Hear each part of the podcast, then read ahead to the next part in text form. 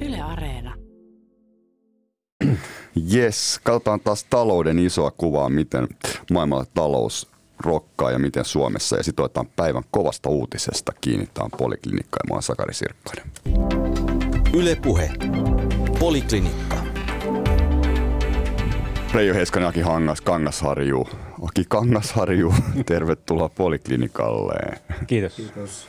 Yes. No, mä oon niin innoissani, mä oon kaikki innoissaan siitä, että Voltti on nyt myyty 7 miljardilla tämmöiselle jenkkiläiselle ruoantilauspalvelu DoorDashille. Aika kova hinta, 7 miljardia euroa. Niin Aki, miltä tämä kauppa näyttää? Se, se näyttää just sen summan vuoksi niin satumaisen hienolta, että tota, firma, jossa ei ole, ei ole kauheasti tota, varmaan mitään vanhaa tavallaista rautaa, niin kuin me, me tykätään, ollaan tykätty paljon teollisuudesta Suomessa ja Suomessa on teollisuuden osuus edelleen kohtuullisen suuri verrattuna muihin maihin, niin tämä edustaa jotain semmoista aivan uutta aineetonta ideaan perustuvaa ja ehkä nimenomaan odotuksia arvostuksiin perustuvaa tota, ää, kauppaa ja, ja firmaa ja tota, siinä mielessä tämä on niin kuin, kyllä tota, shokeraava tietenkin voi, voi tässä nyt jatkaa, kun tällä voidaan niin pitkäänkin puhua, niin tota, että, että tässä on niin kaksi osaa tämän, tällaisessa kaupassa aina. Toisaalta on se, että Suomessa osataan innovoida ja, ja tuota, uusi aineeton teknologia ja aineeton maailma tekee nyt tuloaan. Suomi, joka on niin tämmöisissä tietointensiivisissä palveluissa Eurooppaa jäljessä, niin mm. tämä niin osoittaa, että kyllä meillä täältä uudesta taloudestakin niin näitä tulee – ja, ja ehkä tämä niin, tuota, kertoo myös sen, että, tai, tai sen, että, että kuinka Suomi on tämmöinen tasa-arvoinen maa ja täällä on pienet varallisuuserot ja pienet rahkeet, niin sitten kun se lähtee se suuresti juttu niin kuin haluttaisiin monistaa, niin tahtoo ne rahkeet loppua ja sitten haetaan niitä rahkeita muualta. Et siinä on tässä semmoinen surullinenkin tarina suomalaisuudesta tässä, tässä myynnissä – ää, samaan yhteyteen. Mutta että sitten voi myös sanoa sen, että, että tota, ää, että tuota, kyllähän tutkimus osoittaa sen, että ei ulkomaalaisomistus ole pahaksi yritykselle. Yleensä yritys kyllä pärjää, tuottavuus kasvaa ja, ja tuota, sitä johdetaan usein paremminkin kuin pelkästään suomalaisessa johdossa ollessaan. Että en mä niin Suomen kannalta tätä pelkästään, tai missään tapauksessa niin kuin pelkästään huonona asiana näin, vaikka tässä myöskin näitä tämmöisiä niin kuin varjopuoliakin tietenkin näissä kaupoissa aina. Niin se, että aina niin kuin jossain vaiheessa, kun kasvaa liian suureksi, niin sitten myydään pois. Niin, e- ja suomalaisia, suomalaisia superstaroja elle maailmalla. Niin.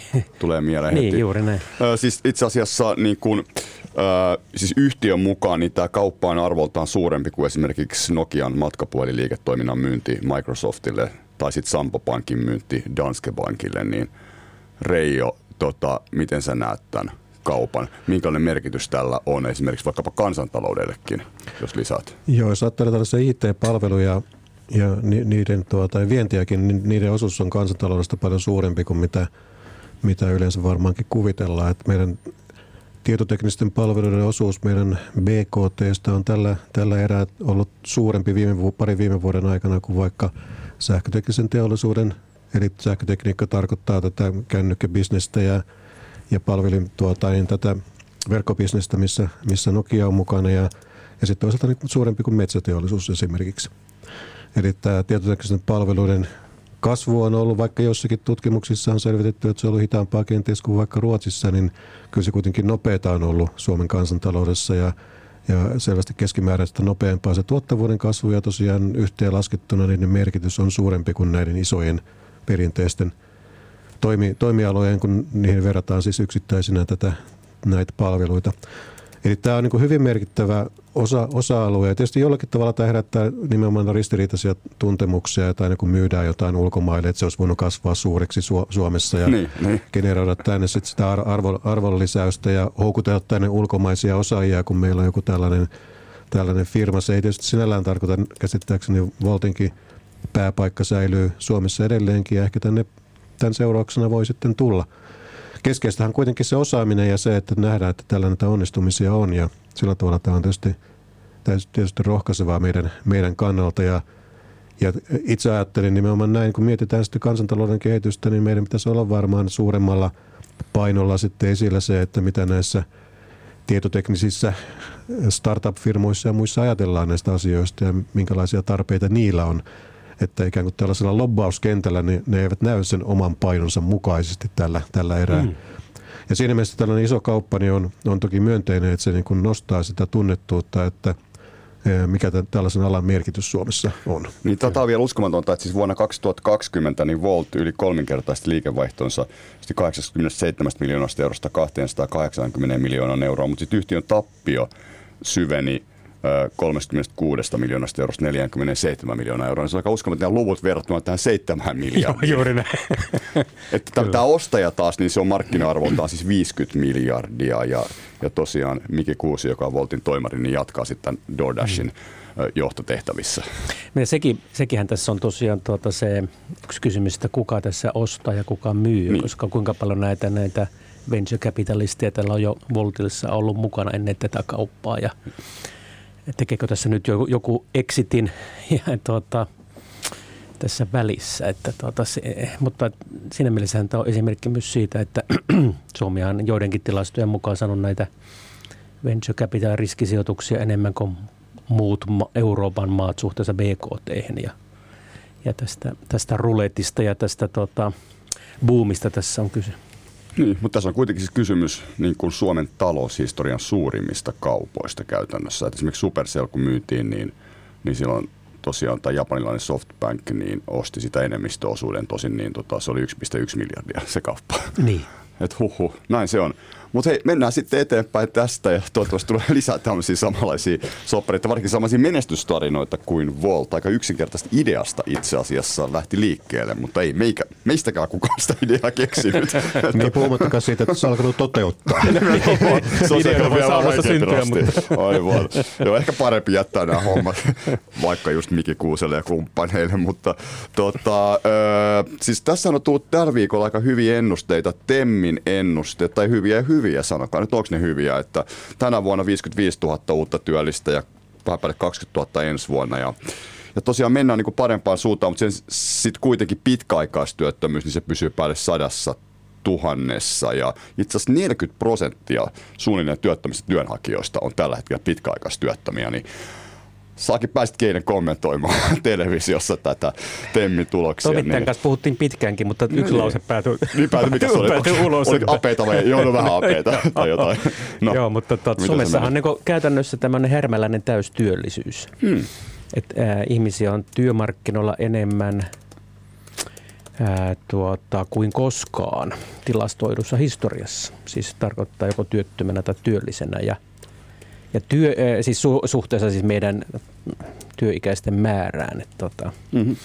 et siinä mielessä on kyllä niin kuin hurja meno päällä ja työllisiäkin on ö, enemmän lukunottamatta kahta vuotta, vuotta 89 ja 90, jolloin oltiin aivan niin kuin semmoisessa ylikuumenneessa hyper, hyperventilaatiotilanteessa, että siinä mielessä työllisyyskin on hyvä. Ja sitten kun siihen lisää vielä sen, että meillä on nämä – yli 65-vuotiaidenkin työllisyys on lisääntynyt, niin meillä on tällä hetkellä tö- töissä ihmisiä enemmän kuin koskaan, ainakaan 60-luvun alun tilastojen alun jälkeen, että suhteessa työikäisiä, että kyllä tämä niin sillä tavalla hurjaa on. Sehän se kääntäen tarkoittaa sitä, että meillä on vähemmän ihmisiä työmarkkinoiden ulkopuolella kuin koskaan. Eli siinä mielessä viime aikaiset hallitukset ovat tehneet erinomaista politiikkaa, kun ovat sulkeneet näitä varhaiseläkereittejä ja ennen kaikkea nämä tämmöiset 50 plus ikäisten työllisyys, ää, työmarkkinoille osallistuminen ja työllisyys on parantunut hurjasti. Se, mikä tässä on, tekee tästä täystyöllisyydestä härmäläisen, on se, on se että, että, että tota, työmarkkinoilla olevista on aivan liikaa työttömänä. Se työttömien määrä ei ole – oikeastaan, ja työttömien osuus ei ole oikeastaan laskenut 2000-luvulla lainkaan. Se on aaltoilu ennen finanssikriisiä. Tietenkin se meni alaspäin, sitten tuli 2010-luvun ankeat ajat, niin työttömyys paheni. Nyt ennen koronaa se taas heikkeni. Tai siis äh, äh, tuli tota, parempia lukuja. Mutta se semmoinen trendi on hyvin vaakasuora, että, että se missä me ollaan täysin epäonnistuttu on se, että ne, jotka haluaisi töitä, ne on työmarkkinoilla ja periaatteessa sillä tavalla työkykyisiä, niin ne ei vaan työllisty. Ja nyt pitäisi seuraavaksi tehdä sellaista politiikkaa, että me ollaan nyt saatu jengin työmarkkinoille nyt ne pitäisi saada vielä työllisiksi. No selitän nyt vielä, tämä olisi monta kertaa kysytty, mutta kun tämä on aina vähän vaikea. Siis että samaan aikaan meillä on niin kuin tilanne parempi, työllisyysaste voi nousta 75 prosenttiin, mutta samaan aikaan niin kuin siis työttömiä on liian paljon. Miten, mm. mitä, mitä tämä, niin kuin, mitä tämä niin näin menee? Mistä se jengi sitten on tullut sinne? Joo, no meillä on tietysti edelleenkin lomautettuna tuota, niin verrattuna tähän koronakriisiin edeltäneeseen aikaan, niin kymmeniä tuhansia ihmisiä enemmän. Että se on vielä tällaista mm. sopeutumista olossa, että jos meillä tänä vuonna keskimäärin työttömyysaste on 7,8 prosenttia, niin toki se sitä edelleenkin tulee laskemaan, koska kun nämä lomautukset poistuu, jotka koskevat tiettyjä aloja, olettaen, että tämä koronatilanne pikkuhiljaa paranee. Ja myös se, että talous kasvaa, niin, tuota, niin työttömyys senkin seurauksen laskee, että sellainen ikään kuin se työttömyysaste, mihin me sitten rakenteellisesti päästään, on ehkä niin kuin 6,5 prosentin luokkaa meidän, meidän arvio, arvioissa, jossa niin kuin pitkän päälle voidaan – keskimäärin olla. Meillä on täällä avoimia työpaikkoja niin kuin poikkeuksellisen paljon ollut suhteessa, suhteessa työttömiä. Tämä on aika kansainvälinen ilmiö, että esimerkiksi Yhdysvalloissa tämä epäsuhta on paljon suurempi. Että siellä on niin kuin kaikkien aikojen ennätys tässä hiljattain yli 20 miljoonaa avointa työ, työpaikkaa. Mikä siellä on näkynyt sitten kyllä siinä, että myös palkkojen nousu on nopeinta sitten vuoden 1985 ollut tässä alku, alkusyksyllä – ja tuota, niin tietysti se on vaikuttanut jonkun verran siihen, että vauhtiin, millä talous on pystynyt elpymään, koska ihmiset eivät sillä tavalla hakeutunut näihin työpaikkoihin, koska siellä on ollut näitä poikkeustoimia, jotka on sitten tuoneet näille erilaisia tulonsiirtoja ja etuuksia, että se on lykkääntynyt, että milloin he tuota, tulevat sitten työ, työmarkkinoille. Mm. Et se ei ole pelkästään niin kuin suomalainen ilmiö, tässä mm. tämä, tämä vaihtelu ja niin kuin tällainen poikkeuksellinen epäsuhta avoimien työpaikkojen ja työttömien välillä, se osa on tällaista sopeutumisproblematiikkaa. Mutta osa on sitten tämä pitkäaikaista, tuota, niin, jos vertaa tuonne 80-luvun loppuun, niin silloinhan oli työttömyyseläkkeelle ihmisiä pari-kolme prossaa tuota, niin, mm-hmm niin kuin työttömyysasteen laskettuna ja silloin alimmilla oltiin jossakin kolmessa prosessissa työttömyysasteessa. Että se kuuspuolin noin, niin ei ole hirvittävästi poikkea niin rakenteellisessa mielessä siitä 80-luvun tilanteessa, koska meillä tällä hetkellä – on nämä ihmiset, jotka odottavat eläkkeelle pääsyä, mutta eivät oikeasti ole työmarkkinoiden käytettävissä, niin he ovat siellä työttömien joukossa. Eli, eli me ollaan tavallaan vähän siis samassa tilanteessa kuin 80-luvulla, jolloin siis no työttömyysaste oli joku 4 joo, prosenttia. Että kun mennään tuonne ensi vuoteen, jos me mm. kehittyy, talous kehittyy ennusteiden mukaan, niin me ollaan jo aika lähellä sitä tilannetta kuin mitä oltiin niin kuin vertailukelpoisesti 80-luvun luvun lopulla. Ja mä näkisin, että se osittain sitten, mikä sillä erityistä ongelmaa on, on niin tällaiset kohtalaisen nuoret, sanotaan 25-35-vuotiaissa, joka jää niin pitkäaikaiseksi työttömiksi. Et se on mun mielestä mm. kaikkein suurin ongelmajoukko Kyllä. täällä. Joka, jo tuota, niin, ja, ja se riski, että he syrjäytyvät pitkäaikaisesti, niin on se heille itselleen sekä koko kansantaloudelle tietysti niin kuin suuri, suuri ongelma tällä hetkellä. Eli kun Aki mainitsi näistä toimista, mitä ollaan tehty tänne vähän iäkkäämmän porukan tuota, niin – työllistämiseksi, niin se on onnistunut varsin hyvin. Mm. Siellä työllistymisaste nousee koko, koko ajan ja varmaan työllisyysaste ja tuota, niin, jatkossakin näin. Mutta sitten tuota, täällä muualla voisi kuvitella, että liikkuvuus olisi suurempaa ja halukkuus tehdä työtä korkeampaa ja, ja siitä on puhuttu mm. paljon vähemmän. Okei, okay, to, tosi kiinnostavaa. Tämä on siis Poliklinikka ja Aki Kangasharju, Reijo Heiskanen, mä oon Sakari Sirkkanen. Yle Puhe. Poliklinikka. Otetaan tästä vielä vähän kiinni, kun siis nyt kun Reijo sanoi, että 6,5 on suunnilleen sama kuin 80-luvun lopulla joku 4 prosenttia. Me ollaan niin siellä rakenteellisesti... Ja silloin oltiin, ne riippuu vähän tietenkin tilastosta, mutta ehkä jo jopa allekin jopa, kolmen. Jopa, jopa itse allekin, sori, se oli vielä, vielä ehkä huono, mm. vielä parempi siis. Mutta jos näin on, niin, niin tota, ää, ja meillä on globaali, tämä on globaali niin kuin ilmiö, että meillä on paljon niin kuin työpaikkoja auki – niin mistä se niin kuin johtuu? Millaisia työpaikkoja meillä on auki? Toisaalta kun me puhutaan siitä työllisyysaste nousi 75, ja itse asiassa työttömyysastekin ehkä vuonna 2023 Temmin mukaan alle 7 prosenttia, niin onko nämä työpaikat, mitkä nyt on syntynyt, onko ne niin kuin ennen kaikkea osa-aikaisia? Mm. Liikutaanko me nyt, onko tämä ero kuitenkin 80-lukuun, osa-aikaisten ja täyspäiväisten työpaikkojen? Koska se, että me tiedämme, että osa-aikaiset työpaikat toki on hyv- hienoa, että semmoisiakin on, mutta ne ei tietenkään tuota kansantalouteen niin paljon, ne ei vahvista julkista taloutta niin paljon kuin mm. me haluttaisiin. Se on muuten yksi pointti tässä, jos ruvetaan ennustamaan, että saavutetaan 75 prosenttia työllisyysastetta, niin niin tuota, mä veikkaan, että ei saavuteta sen, juuri sen takia, että, että nyt tässä ei käy niin, että kun osa-aikatyöllisyys on noussut, mutta ei koko aikatyöllisyys, että nyt koko aikatyöllisyys nyt sitten lähtisi osa-aikatyöllisyyden perässä nousemaan, vaan tässä käy niin, että niistä osa-aikatyöllisistä tulee koko aikatyöllisiä ja kokonaistyöllisyys ei enää nouse, koska meillä on jo käytännössä kaikki porukka työmarkkinoilla, jotka sinne suinkin kykenee. Mä luulen, että se on se, se, on se mikä tässä tapahtuu. Mutta nyt jos mennään tähän tilanteeseen verrattuna 80-luvun loppuun, niin niin mä en tiedä kuinka paljon meidän kannattaa verrata koronasta toipuvan talouden työmarkkinoita ylikuumenneeseen eh, kasinotalouteen, vaan ehkä meidän pitäisi miettiä tätä työmarkkinoiden problematiikkaa niin kuin vähän pidemmällä aikavälillä, että mitä tapahtuu, kun lomautetut palaavat ja minkälaisia avoimia työpaikkoja meillä on tavallaan niin ensi kesänä ja, ja, ja tavallaan niin vähän ajan päästä.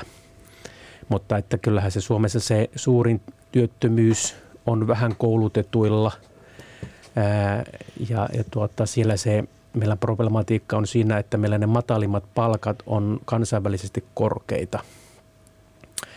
Ää, ja, ja silloin meillä on tavallaan niin kuin tosiaan toisaalta työn kysyntää on vähän – tämmöisille, tämmöisille töille, niin ihmisillä on vähän eh, tavallaan niin sellaisia ää, työpaikkoja tarjolla, josta firmat pystyisivät maksamaan. Mm mutta sitten meillä on myös hyvä sosiaaliturva suhteessa niin kuin matalimpiin palkkoihin, että myöskään niin kuin ne ei tahdo, niin kuin vaikka meillä olisi auki tällaisia työpaikkoja, niin ihmiset ei kannata ottaa niitä vastaan, koska ne saa sosiaaliturvasta yhtä paljon, ainakin melkein. Ja se on se perusongelma tässä tietenkin. Mm-hmm. Niin, joku, niin Reijo täsmennä vielä, kun sanoit tosiaan meilläkin ja Jenkeissä 20 miljoonaa, niin onko nämä kuitenkin nämä työpaikat pääsääntöisesti semmoisia, että niitä ei oikein kannata ottaa vastaan, että siinä on paljon osa-aikatyöpaikkoja, mutta puhutaanko me niin vähän vääristä asioista, me puhutaan, että meillä on 150 000 avointa työpaikkaa parhaimmillaan auki. Niin tuota, kuinka paljon niin, siellä on potentiaalisia täysaikaisia? Mm.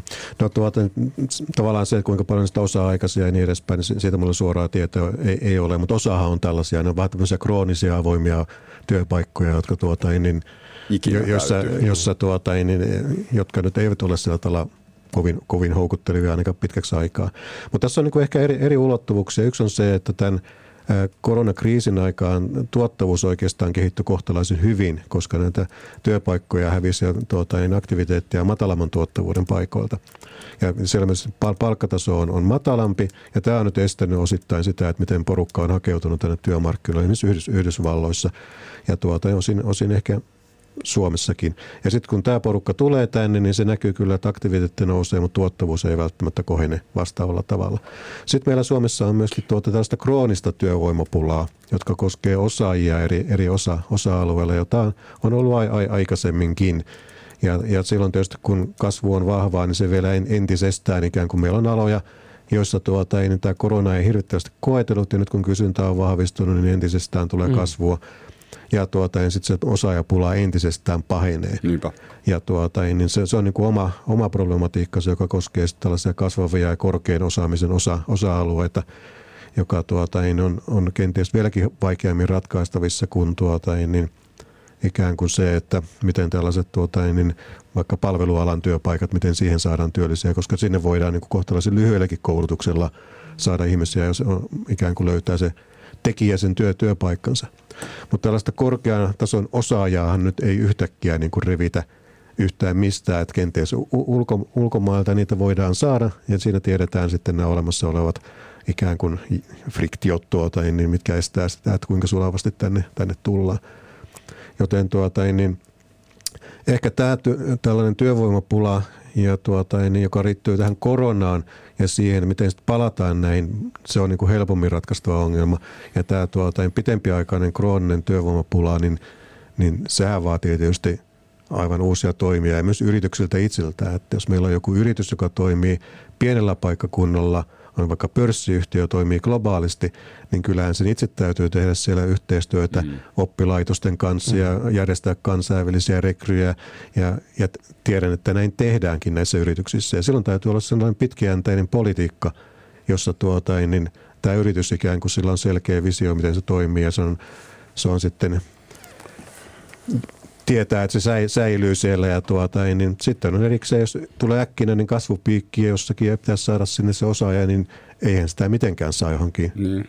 pienimmälle paikkakunnalle, jos tiedetään vaikka, että se on suhdanneluonteista. No sepä se ja sitten on vielä työperäinen maahanmuutto, mutta ei mennä ehkä tänään näihin teemoihin, vaan mennään eteenpäin tuonne stagflaatioon, kun siitä olisi tarkoitus puhua millainen riski on tässä iskee stagflaatiot päälle. Mutta otetaan vielä kuitenkin se kysymys, Aki, että kun, mitä me tässä niin valitetaan, kun korothan on alhaalla ja sitten voihan se olla, että keskuspankit ei uskalla, ainakaan EKP ei uskalla korkoa nostaa euroalueelle ehkä koskaan. Ja, ja, tota, ja talous kuitenkin kasvaa nyt mm. aika hyvin ensi vuonna, vähän sitten huonommin parin vuoden kuluttua ja, ja kumminkin työpaikkoja porukalla on, niin ja asuntolainan korot ehkä pysyy toivottavasti aika pitkään matalalla, niin mitä me tässä valitetaan? Eikö tämä tilanne ole itse asiassa aika hyvä?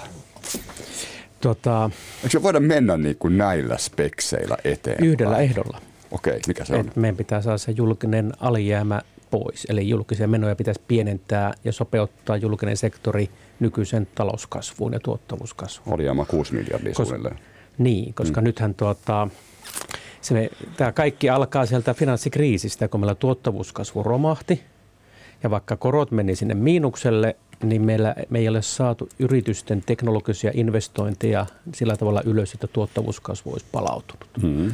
Saman aikaan kuitenkin julkinen talous elvytti, niin meillä BKT per asukas 5 prosenttia sen alapuolella, mitä se oli ennen finanssikriisiä, mutta ihmisten käytettävissä olevat tulot, mikä näkyy palkkapussissa niin nettona, mm. se on melkein 10 prosenttia sen tason yläpuolella niin miten jos BKT, siis kansantalous köyhtyy, mutta ihmiset rikastuu, niin mitä se on mahdollista? Se on mahdollista siksi, kun julkinen sektori on elvyttänyt, on pidetty sosiaaliturva hyvänä, pidetty tulonsiirrot hyvänä, palkatkin on nousseet ja, ja tuota, siinä mielessä tässä on tullut semmoinen epätasapaino koko kansantalouteen – ja nyt jos sä sanot, että kaikki on hyvin, niin kaikki on hyvin tasan niin kauan, kun me pystytään jatkamaan tätä velkaantumista ja elvytyksellä ylläpitää tätä epä, epäsuhtaa. Niin, mutta kun, mutta kun se, sitä ei voi jatkusta ja jatkoa ikuisesti. Mutta kun nythän itse asiassa tällä viikolla öö, euroalueen valtiovarainministerit kokousti itse asiassa eilen ja nyt alkaa tämä armoton vääntö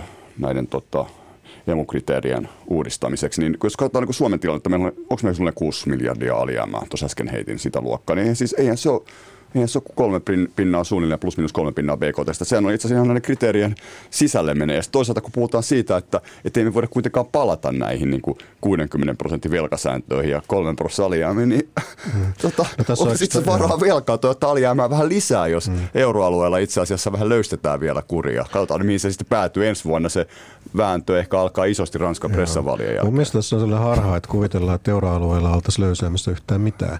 Koska Saksassahan tuota, niin tietysti se hallitusneuvottelut on vielä käynnissä, mutta siellä on päätetty no. pitää velkajarru paikallaan joka tarkoittaa sitä, että rakenteellinen vaje ei ole suurempi kuin 0,35 prosenttia BKTstä. Sekin vielä. Ja tuota, niin kyllä mekin ollaan sitouduttu siihen tuota, niin finanssipoliittisessa sopimuksessa, että meidän rakenteellinen vaje on alle puoli prosenttia mm. BKTstä. Ja nyt VM mukaan se on niin keskipitkällä aikavälillä puolitoista prosenttia BKTstä. Eli jotta me niin kun sitoutuisimme siihen, mitä me on luvanneet, niin meidän täytyisi sitten tehdä se, se prosentti BKTstä mm. vähintäänkin sit tuota, niin korjata sitä julkisen talouden asemaa tässä keskipitkällä aikavälillä, mutta jostain syystä tämä ei heijastu tänne keskusteluun. Sinällään niin prosentti, se on niin kuin peanuts. Mm-hmm. Kuulostaa pieneltä, vain prosentti. Et, tuota, ei, niin, no, jos sä niin ajattelet 3-5 vuoden aikana, niin eihän siinä nyt sitten, kun ottaa inflaation huomioon, niin ei siinä mitään radikaalia tarvitse M- tehdä. Se, se ei on nyt tämä siis 3 prosenttia, kun emukriteerit on 60 prosenttia velkaa, siis äh, julkista velkaa suhteessa BKT, niin sitten on 3 prosenttia alijäämää, ja sitten on tämä, mikä rakenteellinen alijäämä, joka 0,5 pitäisi se, olla, se, mutta se, se tavallaan on... niin kuin kansanomaisesti ilmaantunut tarkoittaa sitä, että keskipitkällä aikavälillä pyritään sellaiseen tilanteeseen, koska ajatellaan aina, että keskipitkällä aikavälillä tuota, niin ollaan sellaisessa niin kuin rakenteellisessa tasapainossa. Mm. Eli kun suunnitellaan politiikkaa, niin pyritään keskipitkällä aikavälillä siihen, että tuota, niin, ä, julkinen talous olisi niin kuin korkeintaan hieman alijäämäinen. Ja tähän tuota, niin finanssikriisin jälkeen niin EU-maat sitoutuivat ja tuota, niin mu- muutamaa poikkeusta lukuottamatta. Ja tuota, niin, musta se on tavallaan kummallista, että me keskustellaan sitten oikeastaan näistä kolmesta prosentista tai 60 mm, prosentista, mm, koska tämä, tämä on niin kuin se, se pointti, eikä tästä olla niin kuin luopumassa o- ollenkaan. Ja tuota, ja mun mielestä tämä on niin kuin su- riittävän suora, suoraviivaisesti ja mun mielestä tämä on niin kuin yksi yksinkertaisemmista asioista, mikä hoidettavissa Suomen kansantaloudessa yksi prosentti pois vajeesta keskipitkällä aikavälillä. Paljon se on siis rahana? No muutama miljardi. Joo. Et tuota, suurimpi ongelma on kestävyysvaje, joka sekin on tällä hetkellä laskelmien mukaan pieni, 2,5 prosenttia BKTstä, Et tuota, joka iskee sitten päälle siellä vuosikymmenen lopulla. Ja tuota, niin se systemaattinen politiikka, että meillä on se suunnitelma, miten me se kestävyysvaje tuota, niin saadaan umpeen, niin se edelleenkin puuttuu. Välillä meillä on sattunut olla jotain sellaista, mutta ne ei ole sitten se toimeenpano ei ole, ei ole onnistunut. Niin. Et tuota, niin, jos Euroopassa jotenkin tämä homma alkaisi hajota, niin Saksahan pitää kiinni tästä omasta politiikastaan. Mm. Ja jos jotkut muut tekee jotain muuta, niin sitten tuota, niin se selvästikin niin eriytyy tämä kehitys täällä Euroopassa. Me tiedetään tämä meidän oma... On jo eriytynyt aika lailla. Joo, on, on mutta niin kuin lisää. Ja tuota, me tiedetään sitten suomalaiset, tämä, mikä tämä meidän ikääntymiskehitys on. Mm. Joten en oikein tiedä sitten, että mikä tässä tökkii, että kyllähän ainakin suunnitelma pitäisi paperille saada. Niin. Ja miten, sitä, miten homma, homma te, ho, hoidetaan. Ja mm. sitten tuota, miten se sitten toteutetaan on niin oma, oma asiansa. Niin, eikä tässä välttämättä ole mikään naurun asia, koska kyllä se väestö vanhenee itse aika paljon vuonna 2030 siinä tilanteessa vähän ennen ja sen jälkeen. Sitten just siinä tulee ja koko ajan niin, se niin. nyt jo yli 100 000 Menopaineet kasvaa julkisen taloudessa. Huomattavasti vaikeampi asia. Ja se, mistä mä olen iloinen, että kun mm. esimerkiksi lausuntoja katson, niin siellä on nyt myös tämä tuottavuuskehitys yleensä aina mukana, kun välillä oli Se on aina, kehitystä. Joo, joo. että tuota, sitä itse jossakin vaiheessa niin kovasti, että täytyy semmoista tuottavuuspalikkaa olla sillä mukana. Ja nyt se on aika hyvin näissä kaikissa, että se ei ole pelkästään tämä työllisyyden korostamista, koska jos me halutaan saada sitä talous kasvamaan, niin sitten se täytyy olla se tuottavuus siellä. Ja siinähän tietysti tällaiset Voltin tapaiset tarinat, tuota, että jos meillä tällä mm. palvelusektorilla on merkittävää tuottavuuden kasvua, niin, niin voi olla, niin ovat niin kuin erittäin positiivisia uutisia sitten kansantalouden osalta. Jep, mutta siis suunnitelmat peli. Jätetään tämä keskustelu tällä kertaa. Tämä on siis Poliklinikka ja Reijo Heiskanen ja Aki Kangasarju, Sakari Sirkkanen. Ylepuhe. Poliklinikka. Talous ei kasva enää paljon, mutta samaan aikaan inflaatio jatkaisi nousuaan. Tämä voisi johtaa sellaiseen tilanteeseen, jota kutsutaan kansantaloustieteessä stagflaatioksi. Ja tämä on erittäin vaarallinen tilanne, koska kun talous ei kasva, mutta samaan aikaan hinnat nousee, työttömyys kasvaa, ne, jotka pystyy pitämään töitä, haluaa lisää liksaa. Se taas voi johtaa siihen, että yritykset alkaa nostaa tuotteita hintoja, jotta voivat maksaa nämä kohonneet palkkakustannukset ja tämmöinen inflaatiokierre on valmis ja samaan aikaan talous tosiaan ei kasva. Tämmöinen nähtiin viimeksi 70-luvulla, tai ehkä ensimmäisen kerran tavalla oikeastaan niin kuin käytännössä, silloin kun oli öljykriisi 73 ja niin edespäin. Eli talous ei kasva, on kova inflaatio, johtaa myös työttömyyteen. Onko tämmöinen riski nyt olemassa? Tästä on, tämä on noussut nyt keskustelu itse asiassa viimeisen ehkä parin kolmen viikon aikana. Juuri sen takia, että inflaatiopaineet on niin kuin aika kovat. Inflaatio on Suomessakin suunnilleen kolmea pinnan euroalueella päälle neljä prosenttia, Jenkeissä mennään päälle viiden. Aki. Mä en usko tähän skenaarioon, että tuota, mm-hmm. useastakaan syystä. Inflaatio voi tulla, mutta että se johtaisi semmoisen tilanteeseen, että firmoilla olisi pitkän aikaa semmoinen kyvyttömyys siirtää sitten no, kohonneita hintoja tuotteisiin, niin mä en oikein sellaiseen skenaarion usko, että siellä 70-luvulla elettiin tuota, sitä sääntelyyhteiskunnan niin kuin, tuota, kulta-aikaa juuri ennen Reagania ja Thatcheria. Se oli, oli, ja ammattiyhdistysliikkeellä oli paljon voimaa ja meillä oli tuota, tämä talouden joustavuus niin kuin länsimaissa oli niin kuin pienimmillään – niin kuin like ever. Ja, tota, ja nyt me eletään globaalissa taloudessa, jossa on hyvin joustavat ja hyvin resilientit arvoketjut. Ja. Vaikka oli koronakriisi, niin maailmantalous ei, ei tota, hajonnut. Vähän, vähän vaan mietitään, että pitäisikö vähän nyt tarjontaketjuja siirtää vähän lähemmäs ja näin. Mutta tähän on pelittänyt siihen nähden uskomattoman hyvin. Ja, ja, ja nyt sitten tuota, sitten kun lisätään siihen tämä, tämä kotimainen ja ylipäätään tämmöinen liberaali kansantalous nykyään, niin meillä on sitä joustavuutta niin paljon enemmän. Ja meillä on tämä digitalisaatio ja, ja tuottavuus, siis tavallaan tämä teknologinen kehitys tässä, joka avaa näitä mahdollisuuksia koko ajan, niin mä en usko siihen, että kansantalous hyytyisi – 70-luvun tapa. Niin se oli, se oli niin erilainen maailma 70-luvulla. Mm. Ennemminkin voisi vielä lisätä olleet, oli just kultakannasta Joo. oltiin irrottauduttu Nixonin päätöksellä 70-71 ja tosi jäykät. Siihen ei ollut mitään globaalia Joo, meillä oli Bretton Woodsit ja muut, muut nämä päällä täällä. Ja, ja, mutta siihen voisi vielä semmoisen, ennen kuin annan Reijolle tota, puheenvuoron, niin tota, lisätä, että mä uskon tähän, tähän sellaisen skenaarioon, että sen sijaan, että me palataan sinne 70-luvulla, niin me palataan 40-luvun loppuun kun jengi palasi rintamalta. Kuulostaa Me, meillä oli nyt Jatkakaa. koronasota, silloin oli vähän isompi sota. Ja, ja silloin tuota, miehet palasivat rintamalta ja siinä tuli vähäksi aikaa tämmöinen inflaatio. Tuli, kaikki rupesi rakentamaan, mutta jengi ei ollut vielä kerennyt työmarkkinoille löytänyt oma paikkansa. Niin nyt palataan sieltä koronarintamalta ja vähän aikaa nyt on hurja työvoimapulaa ja avoimia työpaikkoja, kun jengi uudelleen etsiytyy hyviin työpaikkoihin. Niin tässä on enemmänkin analogiaa siihen 40-luvun loppuun kuin 70-luvun. Niin, eli tämmöinen koronan jälkeinen jälleenrakennuksen mm. aika. Mutta siis Reijo, tosiaan stagflaation perimmäinen syy on kustannusinflaatio, siis raaka-aineiden ja muiden tuotantotekijöiden kallistuminen kohottaa hintoja. Ja useimmiten just nimenomaan nämä tarjonnan häiriöt, jolla siinä nyt tietysti me, meillä kuitenkin tässä on näkyvissä. Eli energia kallistuu, yrityksillä on pulaa raaka-aineista, välituotteista, elektroniikan komponenteista ja ja tuota, tosiaan kun ne tarjonnan häiriöitä on, ne sitten johtaa tuotannon supistumiseen, mikä taas on sitten taas taas kiihdyttää inflaatiota ja sitten tulee nämä palkkavaatimukset, että taas tuotteiden hinnat nousee ja inflaatiokierre ja plää, plää, plää. Mm. Vielä tässä vähän niin kuin freimasin tätä, niin, niin miten sä näet tämän Joo. saman? No tuota, jos lähtee siitä, että mä näen kyllä tätä 40-luvun lopun tai 50-luvun alun kehitystä, että se jollakin tavalla on, on päällä tässä sopeutumissa tällä hetkellä, että silloin siirryttiin niin sota-ajan tuotannosta rauhanajan tuotantoon ja missä oli ikään kuin tällaista sopeutumisproblematiikkaa ja kysyntä kasvoi voimakkaasti. Ja samantyyppisiä ilmiöitä meillä tällä hetkellä on, on, on menossa. Se, se on osa sitä tuota ennen kehitystä. Mutta sitten meillä on myöskin tällaisia energiakriisin tyyppisiä tuota ennen elementtejä, että öljyn hintahan ei ole noussut niin voimakkaasti kuin monet muut raaka-aineet keväällä nousivat, josta osa on jo tullut alas, mm. alaspäin. Ainakaan vielä. Mutta tuota, ainakaan vielä, mutta sitten toisaalta kun mennään maakaasuun ja tuota, kivihiilen, niin niiden hinnat on nousseet todella, todella radikaalisti, mikä näkyy sitten tuolla, tuolla Kes- Keski-Euroopassa ja niissä inflaatioluvuissa myös suoraan toisin. Ja sähkön hinnassa. Niin sähkö, sähkön hin, hintaan se heijastuu se heijastuu täälläkin toki se kivihiili tänne helsinkiläiseen tuota, ennen kau- kaukolämpöä ja niin, mm. niin edespäin. Niin. Mutta ei samalla tavalla kokonaisuutena kuin tuolla, tuolla Euroopassa.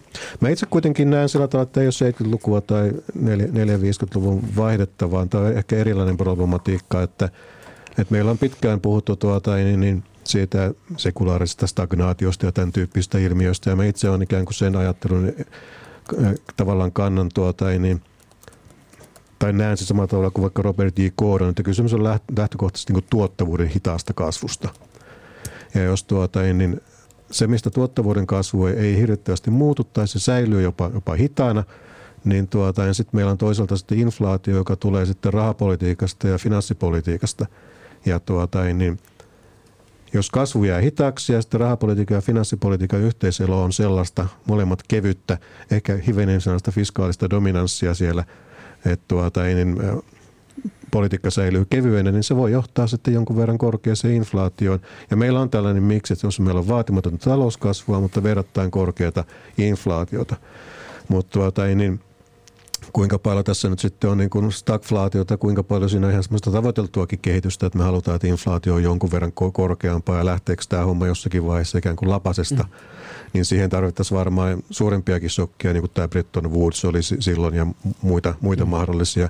Ja jos tällaisia tapahtuu, tuota, niin mitkä on mahdollisia, niin sitten se tuota, niin voi tietysti lähteä myös kiihtymään erilaisiin ulottuvuuksiin. Mutta tähän ei ole mikään tällainen ikään kuin perus, perusskenaario, niin. vaan se on yksi sellainen asia, mitä me ainakin niin kuin mietitään ja, ja seurataan, että miten, miten tämä homma lähtee kehkeytymään. Että tällainen ainakin niin kuin maltillinen stagflaatio skenaario on mun mielestä keskipitkällä aikavälillä täysin mahdollinen, vaikka sen todennäköisyys ehkä olisi niin kuin hirvittävän korkea. No, niin, niin, kun puhutaan sekulaarisesta stagnaatiosta, joka sitten on taas tämmöinen niin hitaan talouskasvun aikaa periaatteessa, siihen ei kuulu korkea inflaatio. Niin jos tämä tulee nyt mukaan korkea inflaatio, tai sehän on tullut nyt, tällä hetkellä se on, mutta kun tässä niin pistää silmään se, että koko ajan sanotaan, että, jo, että inflaatio ei enää ensi vuonna ole näin korkea, sähkön hinta tulee alas ja kaikki niin kuin on ensi vuonna hirveän paljon paremmin kuin tänä vuonna. Jotenkin tulee sellainen fiilis, että onko se itse asiassa ihan näin, että, että kun otetaan mukaan tähän nyt, te varmaan luitte tämän IMFn siis kansainvälisen valuuttarahaston tuoreen raportin, jonka mukaan siis bensiini, kivihiilellä tuettu sähkö, kaasu ovat liian halpoja suhteessa niin aiheuttamiin ympäristö-, ilmasto- ja terveyshaittoihin. Ja vaikka niin kuin käytännössä IMF mukaan Suomessa, niin, niin fossiiliset polttoaineet niin on noin 1,6 miljardia euroa niin kuin liian halpoja. Että onko tämä tällainen tekijä, joka, kun meillä on siis valtava ilmastosavotta edessä, no kuitenkin nuo asiat pitää tehdä ja ne maksaa. Nehän nostaa hintoja joka tapauksessa, ja varmasti näkyy kaikkialla muuallakin raaka-aineissa, maailmantaloudessa hintojen noussa, niin voiko se olla tämmöinen inflaatiota ylläpitävä tekijä? Mm, kyllä, kyllä. Ilmastoinflaatiosta puhutaan jo. Kyllä tämä on ihan varmasti mukana. Mutta, mutta että tuleeko tästä semmoista, 70-luvulla kuitenkin se inflaatio oli aivan niin kuin eri sfääreissä, että, että tästä in, ilmastoinflaatiosta sellainen tulisi, niin se on vähän vaikea. Niin palautetaan mieleen, mitkä sen inflaatioluvut oli, silloin puhuttiin kaksinumeroisista luvuista. Mm. Mm. Jep. Sitä luokkaa. Sitä luokkaa taisi olla. Mm. Joo, Mutta tuota, no. semmoisen voisin lisätä vielä tähän, että Suomessahan tämä tilanne näyttää sikäli hyvältä, että Olkiluoto kolmonen on valmistumassa vihdoin – ja tuulivoimaa rakennetaan aivan hirveästi tuota, koko ajan. Ja kustannustehokkaasti. Ja kustannustehokkaasti. Niin kyllähän Suomessa tämä sähkön tuotannon näkymä niin kuin lähivuosille on tosi hyvä. Ei meillä ole mitään niin kuin ainakaan sähkön hinta inflaatioskenaariota. Niin kuin meiltä, mehän voidaan tulla omavaraiseksi sähkön tuotannossa, mutta että, tota, ää, mutta, että sie, mutta siellä fossiilisella puolella, niin, niin tuota, että eh, ehkä kysymys on silloin siitä, että kuinka nopeasti meidän, meidän tuota, elinkeinoelämä sitten vaihtaa fossiiliset sinne sähköön ja, ja sillä tavalla välttää sen fossiilisten hintojen nousun. Tähän voi olla Suomelle mahdollisuus siis siinä mielessä, että mä näen tämän inflaation kyllä niin kuin globaalina ilmiönä – ja se voi lähteä esimerkiksi niin kuin Yhdysvalloista liikkeelle, osittain Kiinasta. Siellä on omat vaikeutensa tässä ikään kuin siirtymässä tästä vanhemmasta kasvumallista sitten tällaiseen vähän laajempaan kasv- kasvumalliin. Ja Yhdysvalloista tosiaan on nähty nyt, että nykytilanteessa palkkojenkin nousu alkanut kiihtyä ja jos sitten tuota, niin tähän tämä, mikä pitkittää sitä ilman muuta sitä korkea inflaatio, että tässä ei ole enää kysymys sellaisesta niin tilapäisestä, etteikö ensi vuonna keskimäärin inflaatio olisi korkealla Yhdysvalloissa – ja sielläkin kuitenkin työmarkkinat on kiu, hyvin tiukat tällä, tällä, tällä hetkellä. Joten kyllä se inflaatiotilanne voi pitkittää, mutta tämä ei ole vielä stagflaatiota, koska meillä kasvuakin on tässä, mm, tässä tilanteessa niin kuin hyvin, että se on enemmänkin pitkän, pitkän aikavälin ilmiö. Ja jos nyt pari kertaa nostetaan korkoja tuossa ensi vuonna, niin Joo, siis sinällähän keskuspankilla on niin kuin täysin, täysin, täysin avaimet käsissä tämän homman. Mm. Jos keskuspankit haluaa kiristää mm. politiikkaa, niin voi ajaa sen inflaation alas. Mm. Että se koko, koko homman nimi on siinä, että miten keskuspankit ikään kuin suhtautuvat tähän. Mm tähän. Ja tuota, niin, tietysti niiden strategiamuutokset viittaavat siihen, että on mahdollisempaa, että se inflaatio kiihtyy enemmän kuin kuvitellaan. Mm. Mutta jos inflaatio lähtisi jonkun verran laukkaamaan ja meillä on täällä hyvät edellytykset tuottaa energiaa halvemmalla Suomessa, niin se olisi meille niin kuin mahdollisuus kohentaa meidän kustannuskilpailukykyä suomalaisittain ja nostaa sitä meidän viennin tasoa suhteessa BKT, mikä on tällä hetkellä niin kuin liian matala siihen nähden, mikä olisi toivottavaa tämän kokoisella mm. maalla. Kyllä, tosi kiinnostavaa. Siis tätähän, siis tätä mitataan tätä äh, stagflaatiota tämmöisellä kurjuusindeksillä, johon siis lasketaan yhteen työttömyysaste ja inflaatio. Ja nyt niin kuin, mitä inflaatio on euroalueella? Nel, neljä. Niin, se on neljä jo. Mm. Neljä ja meidän työttömyysaste on sitten vähän päälle seitsemän, niin, niin tota, tästä tulee joku 11 about niin mikä, jos tämä kurjuusindeksi on nyt 11, niin onko, ollaanko me, miten paljon se pitäisi parempi, olla, että ehkä olisi? Olisi parempi katsoa vaikka pohjainflaatiota, joka on yksi. Okei, okay, otetaan se yksi, eli yksi plus äh, seitsemän vähän päälle. Sitten tulee vähän päälle kahdeksan on kurjuus, kerroin kurjuusindeksi. Miten paljon se pitäisi no, olla, me, me että, me oltais, että me oltaisiin stagflaatiosta? Me stagflaatiossa. No paljon, sun pitää sanoa meille ennuste talouskasvusta. Mutta mä voin sanoa, että vuonna 1978, jolloin tuota, ei niin nuoriso laulu, että ei tämä lama päähän käy täällä Suomessa, niin se lienee jossakin niin 30 kieppeillä. Että, niin, kurjuuskerroin. Että Kekkosen hätätila hallituksen aikaan työttömyys oli jotain 7-8 prosenttia ja inflaatio saattoi olla päälle 20. Miettu sen hätätilahallitus. Niin on, kyllä. Kekkonen sen runnas. Näin on, näin on, kyllä. Ja sitten oli Korpilampi-seminaarit ja muut. Hei, nyt muistellaan vanhoja aikoja. Okei, se oli se kurjuus... Me ollaan hyvin kaukana tällä hetkellä Joo, niin kuin mistään stagflaatiotilanteesta. Mutta että... vakavissa, 30 oli siis tämä kurjuuskerroin silloin. No mä luulen, että pahimmillaan varmaan oltiin. Ja nyt se on, niin kuin, se on 7-8, niin ehkä 10 voisi olla mm. parhaimmillaan.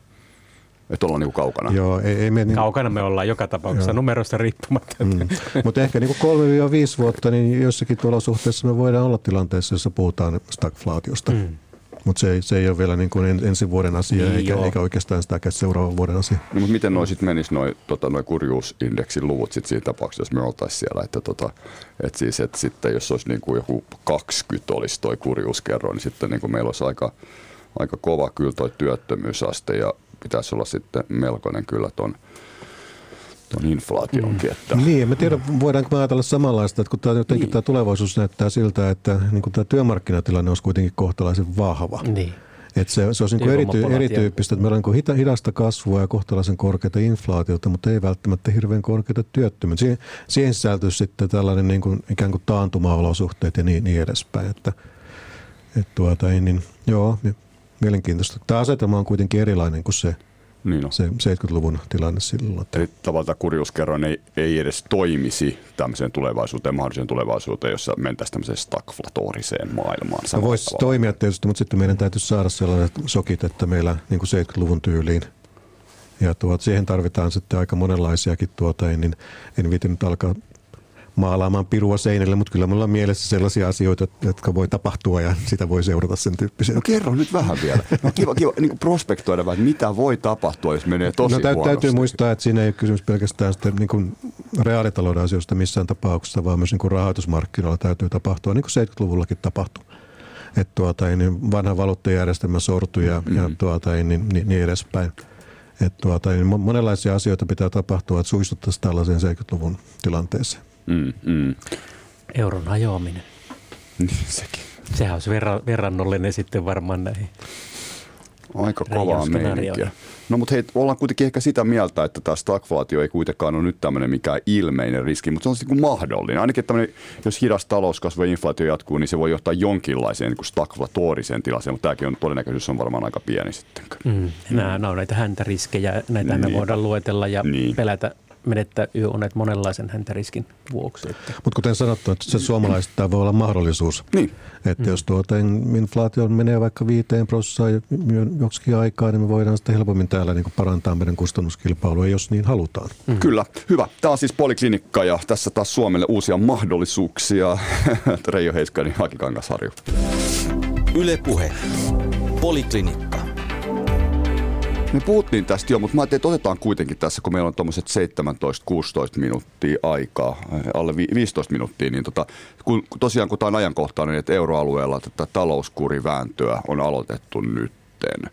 Ja tosiaan kysymys on siis tästä 60 prosentin velasta suhteessa BKT, 3 prosentin alijäämästä ja onko se rakenteellinen alijäämä siellä kyllä mukana kanssa sitten, että ainakin se on meillä mm. VMssä. Ja... Siellä on myös siellä on niinku tavallaan neljä kriteeriä, on nämä, nämä vanhat kaksi sääntöä. Sitten on tämä rakenteellinen alijäämä ja sitten on tämmöinen menosääntö, että meno, menot ei saisi niin kuin kasvaa liian nopeasti. Mm-hmm. Että se, se on hirveä paketti. Se on vähän niin kuin tämä Einsteinin suhteellisuusteoria, josta tota, Einstein sanoi, että, että vain kaksi ihmistä maailmassa sen ymmärtää ja hänellä on ihan varma sitä toisesta ihmisestä. niin tota, nämä voi olla nämä EU-menosäännöt vähän samalla tasolla, että niitä ei kovin moni taida syvällisesti tuntuu. Jos näitä rahoitusmarkkinoiden näkökulmasta katsoo, niin ne eivät varmaan pitkästä aikaa, pitkää aikaa ole jaksanut niitä hirveästi Joo. funtsia. Kysymys on siitä, mitä oikeasti tapahtuu ja mitä oikeasti tehdään. Mm. Ja miltä se oikeasti se tilanne, tilanne näyttää, että jos sinne laaditaan jälleen monimutkaisia tuota, niin sopimuksia, joissa on, on hyvin paljon kaiken näköisiä hienoja juttuja, niin, niin tota, se jää sitten nähtäväksi, miten niitä käytännössä noudatetaan. Että. Mm.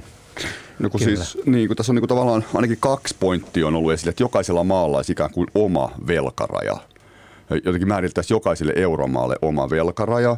Ja sitten on puhuttu tästä vihreästä kultaisesta säännöstä, joka taas tarkoittaa sitä, että nämä niin kuin ilmastoinvestoinnit, jotka joidenkin arvioiden mukaan on vaikka joku 500 miljardia euroa tässä, niin kuin, no jotain rahaa se kuitenkin on, siis erittäin suuria investointeja, että ne niin kuin ikään kuin voitaisiin laittaa tänne ne eivät, niitä ei laskettaisi mukaan näihin velkakriteereihin. Niin jos aloitetaan tästä jokaisella maalla oma velkaraja, niin on, onko, tässä mitään realismia? Voitaisiin jokaiselle Italialla saisi olla joku 150 pinnaa ja Kreikalla 210 ja Suomella 60 ja niin Saksalla 75. Että...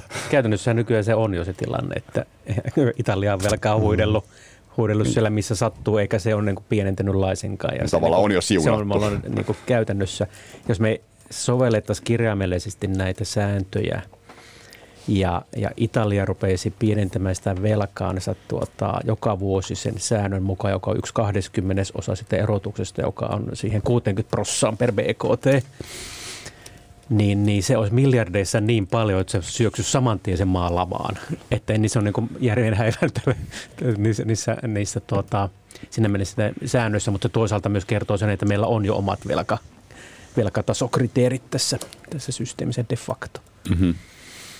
Niin minusta oikeastaan mehän tiedetään sillä tavalla, että ei ole löydetty mitään tällaista, että mikä se oikea velkataso mm. oli. Että mikä niin kuin Suomelle se velkakriteeri olisi niin. tällaisessa tilanteessa, että laskettaisiko me se maksimivelka, mikä on niin kuin, minkä Suomi pystyy kantamaan, että sen alle kaikki on ok vai tuota, mm. niin me, Jos saan it, tässä, tässä keskeyttää, niin me, Suomessa on juuri tämä keskustelu nyt päällä. Niin. Että tuota, Suomessa ihan että kun Suomen velka on alle EUn keskiarvo, niin juu, nyt me voidaan vaan laittaa kato rahaa haisemaan niin kauan, että saavutetaan se keskimääräinen. Sitä mieltä taso. mäkin olin tuossa 15 missaa sitten. Sä et kiinnostunut ollenkaan. Joo, juuri näin, mutta sitten unohdetaan täysin se, että mitä jos nämä meidän tulevaisuuden skenaariomme jollain tavalla toteutuu, mistä just äsken esimerkiksi puhuttiin, inflaatiokorot palautuu ja tulee uusi joku shokki tai stagflaatio pahimmissaan, niin millä me sitten elvytetään, kun me ollaan jo kaikki ulosmitattu etukäteen näistä,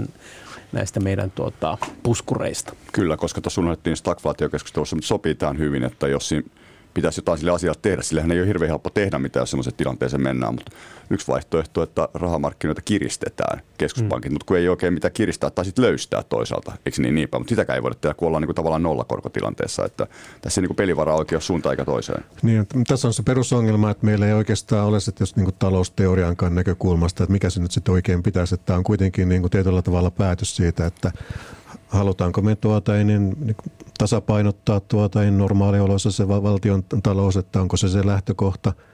Ja sitten hyväksytään se, että taantumissa okei elvytetään, mikä ehkä johtaa sitten tällaiseen hiljattaiseen velka, velkatason nousuun, mikä tuota, niin, sinällään ok, että nämä on poliittisia päätöksiä mm. Pohjimmiltaan, että tuota, niin, totta kai me voidaan niin kuin laskea sillä tavalla niin kuin vaikka rahoittajan näkökulmasta, että mikä on se kestävä velkataso ja niin edespäin. Mutta on siinä mut, sellaista se, muutakin kuin politiikkaa, että, että jos ajatellaan, että nimenomaan rahoitusmarkkinoiden mm. näkökulmasta, että kellä maalla riskirisat nousee, niin kuin Italialla on lähtenyt nousu, että on se muutakin kuin politiikkaa, ainakin sitten kun me, me verrataan maita toisiin. Joo, joo, näin, näin, näin tietysti on, mutta tuota, niin poliittisesti voidaan tietysti, niin kuin, jos mennään tämmöisessä regiimissä, että kaikki sinällä on niin kuin ok, että mm. velkatasot on aika pieni pieniä ja niin, niin edespäin, niin siellä se tavoitteen asettelu on, on aika pitkälle poliittista tällaisella ikään kuin toimivalla rahoitusmarkkinoilla. Rahoitusmarkkinat toimii tällaisella niin kuminauha-logiikalla, että se voit aika pitkään vetää sitä kuminauhaa ja mm. sitten, sitten kun joku hetki tulee, niin se räpsähtää sun na- naamaan. Et tuota, niin, ja se, siinä mielessä niin tuota, niin voi antaa anteeksi aika pitkänkin asioita, mutta lopulta tietysti sitten tuota, niin se, se totuus tulee siellä, siellä esille. Ja tuota, tässä mielessä niin politiikan pitäisi sen verran olla kauaskatseista, että ei käy niin, että se kumina räpsähtää sitten naamalle. Niin ja vissiin tuossa Lissabonin sopimuksen artiklasta 26, niin se tarjoaa joustavuutta. Se on ehkä huomattukin ehkä alijäämässä ja velkaa koskevissa asioissa. Ja siis totesi sitä mieltä, että tämä jokaisella maalla oma velkaraja, niin se on vähän jo toteutunut tässä. Mutta entä sitten tämä vihreä kultainen sääntö? Sitten kun ilmastoinvestointeja tulee tosi paljon, niin miten niitä voidaan tehdä silleen, että ne laitettaisiin myös mukaan näihin velkaantumiskriteereihin, koska me tiedetään, että euromailla on jollakin mailla eri, tosi paljon velkaa. Ja pitääkö siinä tehdä joku sellainen ratkaisu, että ne siirrettäisiin ulkopuolelle, mutta jos näin tehdään, niin sitten tietysti seuraa kysymyksiä siitä, että mikä on vihreä investointi ja niin. mikä niin, ei. Joo, niin, niin, Milloin vihreä investointi muuttuu rinteen tuota, tulevaisuusinvestoinniksi? Joo, kyllä, kyllä se erittäin hankalaa on nimenomaan, että nämä vihreät investoinnit ja niin edespäin. Sitten me ollaan siellä ja jotkut on taitavampia ikään kuin tekemään vihreitä investointia kuin jotkut, mm. jotkut toiset ja niin edespäin. Ja rahaa ei sillä tavalla korva, korva merkittyä. Että mun on vaikea niin kuin nähdä tätä pihviä tässä, tässä asiassa, että ei se muutu sillä tavalla. Jos me tehdään investointi, kysymys on siitä, mikä sen tuotto on, on tulevaisuudessa. Ja tuota, niin, näin se, näin se tietysti menee. Eikö niin? Jos Tämä on nyt unohtunut kokonaan. Siis kun teet investoinnin, niin sä saat siitä tuottoa. Et se investointi ei ole pelkästään menoa. Nimenomaan. Mm. Mm. Eikö tämä vähän unohtunut mm. tässä keskustelussa? Tämä on niin palvelut, niin että sulla tulee diskonttaa siis sieltä tuottoa sinne nykypäivään, mm. kun sä teet sen ja, investoinnin, että se on kannattavaa. Ja, ja firma tekee silloin aina investoinnin, kun se pystyy laskemaan, mm. että tulevaisuudessa tulevat tuotot ovat parempia kuin se kustannus siinä alussa. Hitsi, niinhän se olikin muuten siinä että Loistavaa, että toitte tämän esille.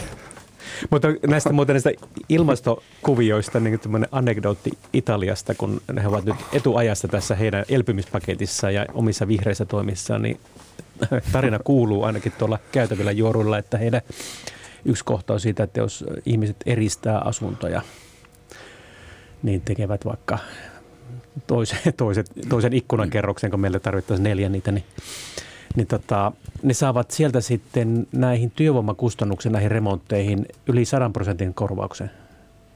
Okay. Siellä ei siis vivutetaan julkista rahaa, että, että ne antaa vähän ja sitten ihmiset laittaa itse, vaan ne saa enemmän kuin se työvoimakustannus on. Kuulostaa kyllä aika hyvältä kotitalousvähennykseltä. Kuulostaa, kuulostaa aika hyvältä kotitalousvähennykseltä, joo. Okei. Okay. Okay. Mutta tässä tullaan musta ehkä siihenkin, että mikä tuota nämä yhteisten varojen käyttö on ja niin edespäin, koska silloin me helposti ajaudutaan sinne, jos kaikki haluavat tehdä EU-ssa vihreitä investointeja. Mm. Ja sitten meille tulee sitten tällaista niin kuin yhteistä EU-rahaa ja velanottoa sitä varten. Ja tuota, niin voisin kuvitella, että seuraava hanke tämän koronahankkeen lisäksi on tällainen ikään kuin vihreä investointipaketti, jota mm. lähdetään rahoittamaan sitten yhteiselle yhteisillä Tämä, tuota, joo, ja, ja, nyt me ollaan isoja kysymysten äärellä, kun me tätä pohditaan. Niin että ollaankin, tuota, ja tosi kiinnostavia mm. kysymysten äärellä. Jatkaakin tästä. Ja, ja mm-hmm. se on, se on tota, tähän keskusteluun ilman muuta päädytään. Ja mä luulen, että jo nyt tämä koronapaketti, tässä niin käy, käy niin, että kun me nyt puhutaan, että me saadaan kaksi miljardia ja me maksetaan kuusi, niin mä luulen, että me ei koskaan sitä kuutta makseta vaan näitä, näitä yhteisen velan, näitä velkakirjoja vaan rollataan ja tästä tulee semmoinen pysyvä – turvallinen velkapaperi rahoitusmarkkinoille mm-hmm. Euroopassa. Ja, ja, ja sitten, jos nyt me tämmöiseen... No, selitä toi nyt suomeksi, siis mitä? No se, sitä, että nyt mehän idea on tällä hetkellä se on markkinoitu niin, että nyt me käytetään tämä 2, jotain miljardia ja sitten me sitten 50-luvulle asti sitten ruvetaan pikkuhiljaa maksamaan sitä pois. Ja samalla maksetaan vähän niitä Italiankin investointeja. Mutta mä luulen, että me ei tarvitse koskaan sitä 6 miljardia maksaa takaisin, vaan, vaan ne se, ne tota, velkakirjat uudellaan vaan rahoitetaan rahoitusmarkkinoille ja me ei maksaa niitä pääomia pois koskaan. Eikä Joo, ei ehkä korkojakaan sillä tavalla, että sitä rollataan kuitenkin ete- eteenpäin mm. päin sieltä. Ja e, tämän tyyppisiä paketteja, mitä nyt maailmassa on, niin se on hyvin tyypillistä, että ei niitä koskaan aleta varsinaisesti mm. purkaa. Mm. Että tuota, niin tämä skenaario on mun mielestä Niitä vaan rahoitetaan uudestaan. Ilman muuta se todennäköisin, ja koska Maailman huomataan, että hei, nythän meillä on tämmöinen rahahana täällä, niin sitten se tuota, tulee – tulee kyllä sitten uudelleen eteen ja siinä on sitten tarkka miettiminen, että kannattaako niitä kuitenkin tehdä paremminkin täällä kansallisesti ja miten niitä, miten niitä tehdään. Ja tuota, niin onko täällä joku reikä sitten tälle, tälle ikään kuin vihreille investoinneille. Ja tuota, niin kyllä siinä aika mielenkiintoisen kuvion äärellä, äärellä tässä mm. ollaan. Että itse olisi hyvin selväpiirteisesti sillä kannalla, että meillä on oma budjettimme täällä ja mm. ei mitään koron merkittyä rahaa ja sen puitteissa mennään ja, ja si, siinä se. Kyllä. To, toi, on, toi on tosi kiinnostava.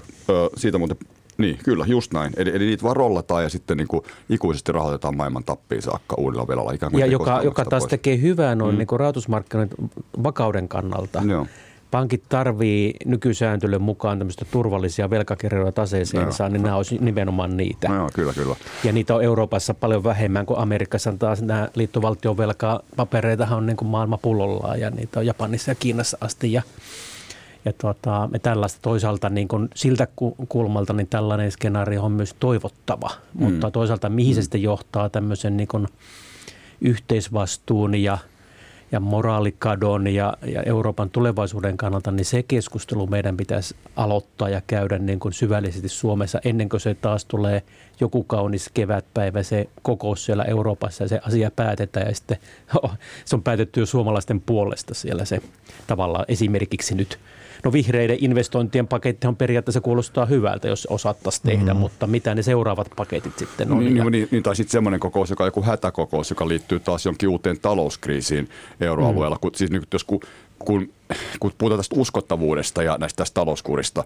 niin ää, mi- miten, niin kuin, miten tässä voidaan estää se, että itse asiassa ettei euromaat vaan niin kuin velkaannu ja velkaannu, varsinkin jotkut maat lisää ja lisää. Sitten johtaa jossain vaiheessa sellaiseen tilanteeseen, että taas on joku kriisi edessä. Ja just sen takia, että tämä talouskuuri kerta kaikkiaan kuitenkaan ei ole pitänyt.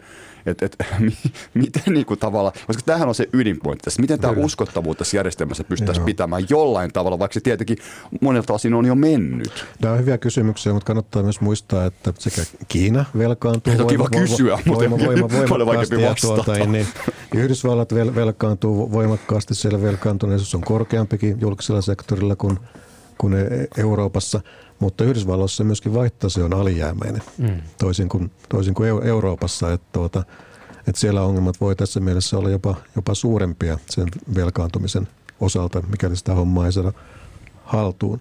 Mutta tuota, paineet on kyllä varmasti kovat ja mikä se kriisi on, niin meillähän on ikään kuin energiahinta kallistuu, joten me tarvitsemme vihreitä investointia mm. tuottamaan, että se siirtymä olisi vahva, että paine tähän on kova. Mm.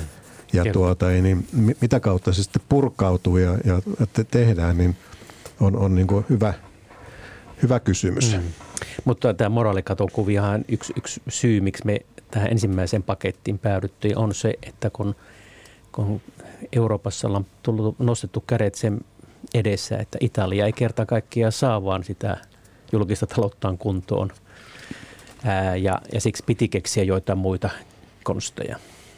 Ja, ja tota, miten tämä juuri syy täältä poistetaan, niin siitä sitä ollaankin. Niin, tai Italia oikeastaan, jos katsotaan sitten niitä uutta, uutta tuota, niin kuin nykytilannetta, Niin, niin, no ajatellaan niin vaihtotasetta tai sitä, mikä se julkisen talouden tilanne on ollut viime vuosina, niin se, senhän se on saanut kohtalaisen kuntoon, mutta sillä on ikään kuin perintönä massiivinen velka, Joo. joka tekee sen olon, olon niin va- vaikeaksi. Et tuota, niin, Tämä on se probleemi siellä, että jos toisaalta Italia niin kun saa sen nykytilanteensa kondikseen, niin sitten ehkä ollaan halukkaita myös tietyllä tavalla tuota, mm. helpottamaan sitä sen vanhan ikään kuin perinnön suhteen. Se vaan tarvitsisi siihen nykytilaan sen lisäksi, että tuota, saataisiin se talouskasvu. Niin, mä olin just sanomassa, No, että Tämä, tämä talouskasvu on just se Italia vaikeampi kiitos. ongelma, että Ja ehkä on huomattavasti vaikeampi ongelma saada niin kuin sitä talouskasvua aikaan kuin saada jul- julkista taloutta kuntoon. Tästä voidaan jatkaa ensi kerralla. Reijo ja Aki, kiitti jälleen kerran erinomaiset analyysit. Tämä oli Poliklinikka Maasakari Sirkkainen, moikka. Kiitos. Yle Puhe. Poliklinikka.